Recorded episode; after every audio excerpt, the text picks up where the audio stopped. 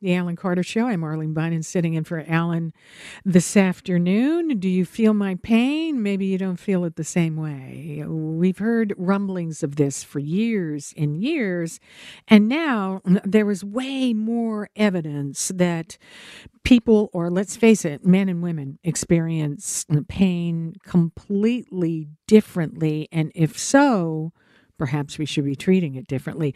Dr. Michael Hildebrand is joining us, a neuroscientist and a principal investigator at Carleton University. Dr. Hildebrand, good afternoon. Good afternoon, Arlene. Thank you so much for having me on. How big? It's great to have you. How big of a difference is this? Because this is one of those stories you hear, you watch, you experience, you say, "Wow, he can't take it. He seems, I seem to be able to take more pain," and then now, do we have more evidence about it? Yeah, I think one of the surprising um, discoveries here is that even when the pain is similar in men versus female females, we've discovered that the mechanisms that drive that chronic pain, as, as we're studying, can actually be different. And so that can maybe inform potential different targets for new treatments for males versus females. What do you mean, the mechanisms? How would that manifest yeah. itself?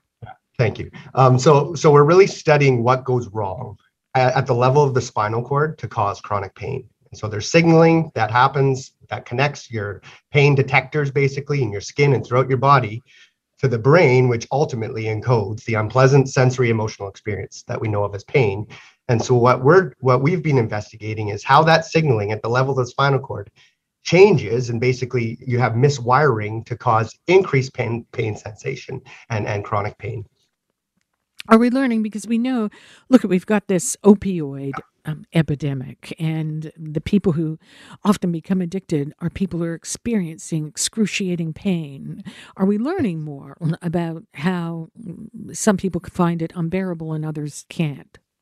Absolutely. Absolutely. So that's what we're really unpacking kind of at a molecular level what's going wrong to drive this. And the whole goal is to try to identify new targets. But as we've been doing this research, kind of the surprising, or maybe it shouldn't have been surprising, as you allude to, discovery is that even at a fundamental level, how these signals are processed is different between between males and females.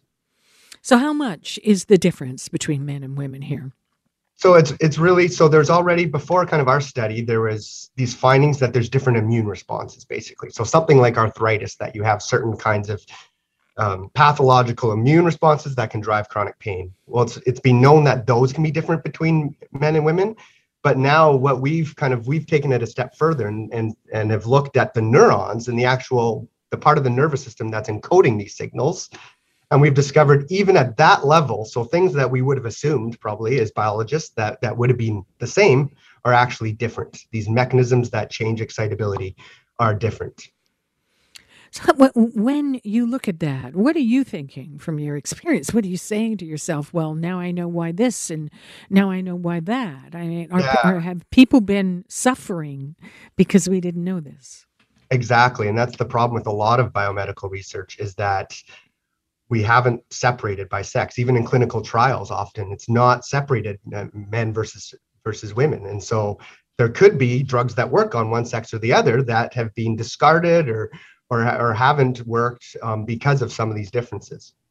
And in terms of how I felt, actually, I can't claim to have designed these kind of experiments. It actually, we kind of stumbled across it when we were doing. So we do our, a lot of our experiments in rodents, but we're actually doing experiments in human tissue as well. And so when we did these experiments with human tissue, some of the effects that we were ex- investigating actually they got smaller. And we were like, well, why would that be? And then when we went back to the data and we separated it, because with the human experiments, we had tissue from male and female organ donors, we discovered that the, the pathway, the mechanism was there in, in the males and not in the females. So it was a real surprise that then kind of was the launching point for a whole series of investigations to really try to unpack this. Is it evolution? Is it is it nature? Do you think it's there for a reason? Yeah, that's a tricky question, and we we're we're starting to tackle that, and because it's chronic pain, and so the the reason of chronic pain is always tricky with pathology of why is it there, but there could be differences, the, uh, differences relating to different sensitivities in men versus females, or men versus women, that do have evolutionary selective uh, factors that could be driving that. because they're different roles. Yes. So, how is this going to change things eh, once we know this now? Is there going to be a different kind of a drug, or is it a different measurement of drug, or a whole different uh, drug uh, species uh, are going to be mm, given to men and women here?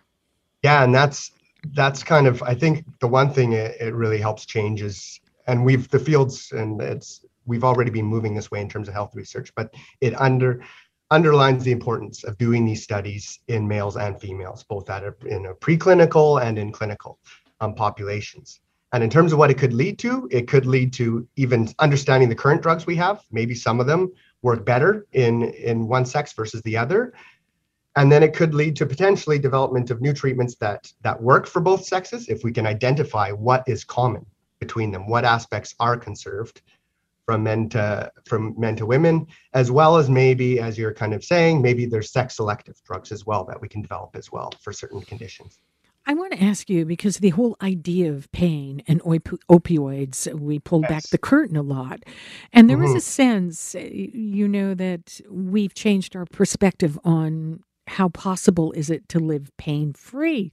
Some people think that we do that, that we think, okay, you know, we expect to live pain free, but maybe we can't. We can't. Are we?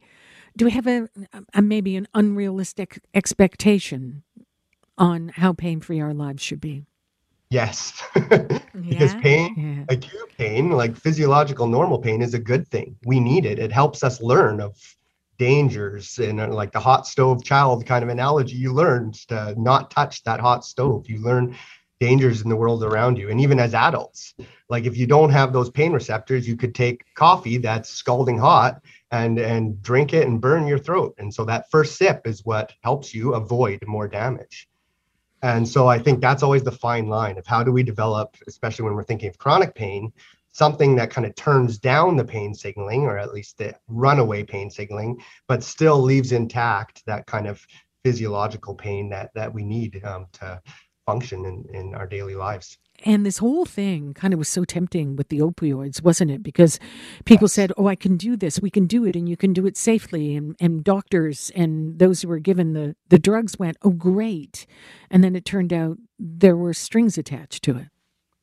Exactly. Like opioids are excellent for for acute pain, for after a surgery or some event. They're really they're really effective at dampening pain. But the problem is those long term side effects, the potential for addiction, all the other kind of things associated with them, which make major challenges. And so I think that really underlines the need of, of new and, and different treatments for, for chronic pain patients. We know it's it's very debilitating. It's very common. One in four, one in five Canadians suffer from it. So so we need more research and we need to move the needle on on new treatments for, for those Thank that are you. suffering. Thank you for joining us. We appreciate it. Thanks kindly. Thank you so much. Dr. Michael Hildebrand is a neuroscientist and a principal investigator at Carleton University. And there we have it. We always had it in our mind, didn't we? Say, oh, well, so and so has high pain tolerance, or she has one, he doesn't. Women always think that men do not have a high pain tolerance. And there we have it. New research shows there is a difference between men and women. And what happens in our minds when we say we can't take it anymore. Yes, we can take it. And I always find it fascinating on how we deal with those things.